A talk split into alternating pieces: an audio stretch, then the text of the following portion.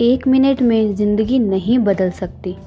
मगर एक मिनट सोच कर लिया गया फैसला ज़िंदगी बदल सकता है। तो आइए इसी मिनट वो फैसला लें जो हमारे जीवन में सकारात्मक परिवर्तन लाए।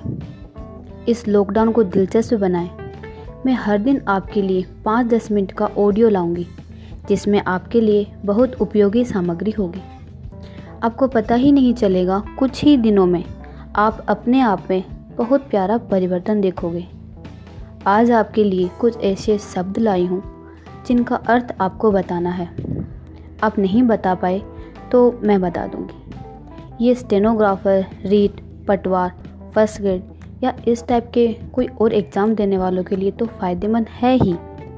मगर जो ऐसे एग्ज़ाम वगैरह नहीं दे रहे हैं, कोई तैयारी नहीं कर रहे हैं, उनके लिए भी बहुत फ़ायदेमंद है। जैसे आपकी वोकेबलरी में एक ख़ास शब्द जुड़ जाएँगे। जो कि आपकी पर्सनैलिटी को थोड़ा ख़ास बनाएँगे। तो आइए शुरू करते हैं। आप बताइए, अमीय शब्द का अर्थ क्या होता है? ए, मी, ये, अमीय। पाँच सेकंड्स देती हूँ मैं आपको। हम्म तो अमीय शब्द का अर्थ होता है अमृत, जिसके बाकी पर्यायवाची हैं सुधा, पीयूष, सोम, मधु। और अमीय जो कि हमने कम ही सुना है। चलिए आगे बढ़ते हैं। आप बताइए, कृषाणु कृषाणु का अर्थ क्या है?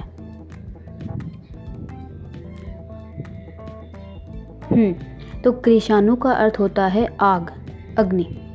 जिसके बाकी पर्यावाची हैं अनल पावक, ज्वाला। चलिए थोड़ा सिंपल सा धनुज धनुज का अर्थ बताइए आप। ये थोड़ा सिंपल था। धनुष का मतलब होता है असुर, दानव, दैत्य, राक्षस या रजनीचर। तो आप बताइए, दाव का अर्थ क्या है? दाव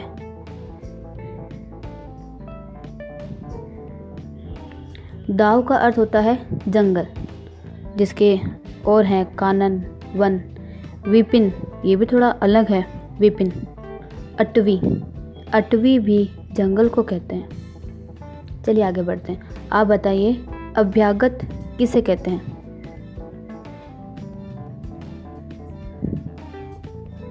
हम्म अभ्यागत कहते हैं मेहमान को, जिसके बाकी शब्द हैं आगंतुक, पाहुना, अतिथि।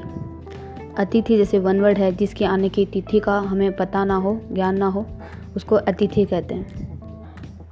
चलिए आगे बढ़ते हैं। आप बताइए, तिमिर का अर्थ क्या है? तिमिर तिमिर।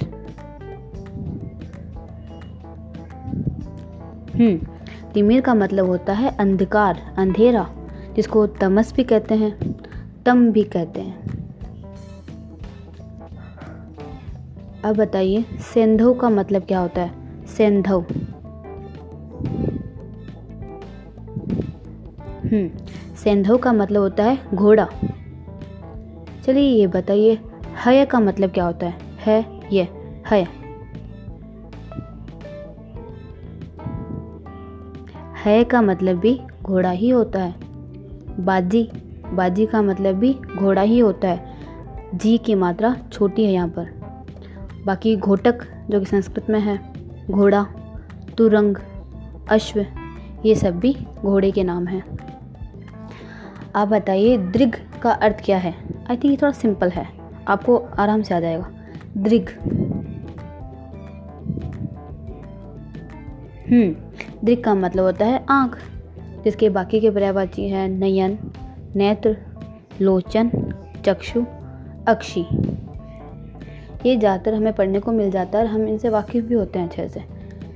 बस कुछ शब्द ऐसे होते हैं जो बहुत ही डिफरेंट होते हैं, हम अंदाज़ा भी नहीं लगा सकते कि इसका अर्थ ये हो सकता है। जैसे आप बताइए व्योम का अर्थ क्या है?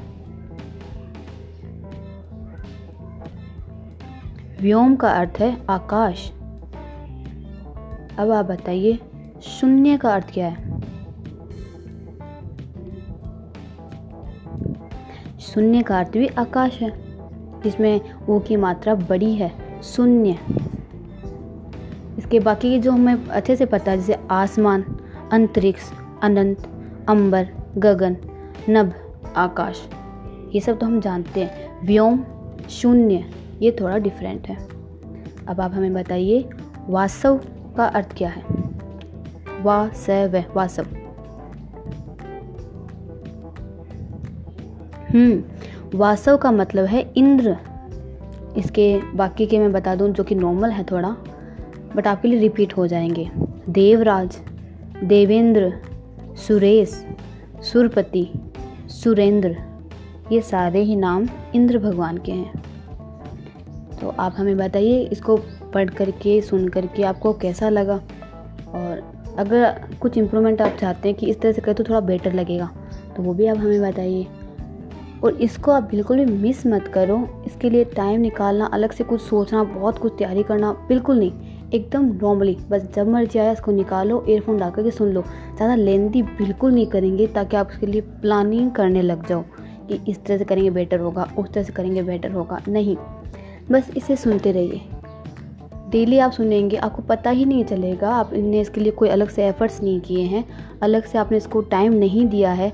बस जब मर जाए ईयरफोन डाल करके आपने इसको सुन लिया। जैसे ये आपके लिए आता है फ़ोन में नोटिफिकेशन आ जाएगा। आप इसे सब्सक्राइब करेंगे तो नोटिफिकेशन आएगा। बस को टच करो जहाँ कहीं भी हो मार्केट में हो, कहीं पर भी हो, कोई काम में लगे हो आप, बस डाल करके सुन लीजिए। पाँच छः मिनट से ज़्यादा नहीं बनाएँगे क्योंकि वो लेंथी हो जाता है, फिर उसके लिए अलग से आपको टाइम निकालना पड़ता है। आप ज़्यादा सोचने लग जाते हो बट ये बिल्कुल भी नहीं चाहते। आप इसको ईजीली पढ़ो ईजीली सुनो ईजीली समझो और ईजीली आपके पास में बहुत सारे वर्ड्स आ जाएँ। यही मकसद है। Thank you very much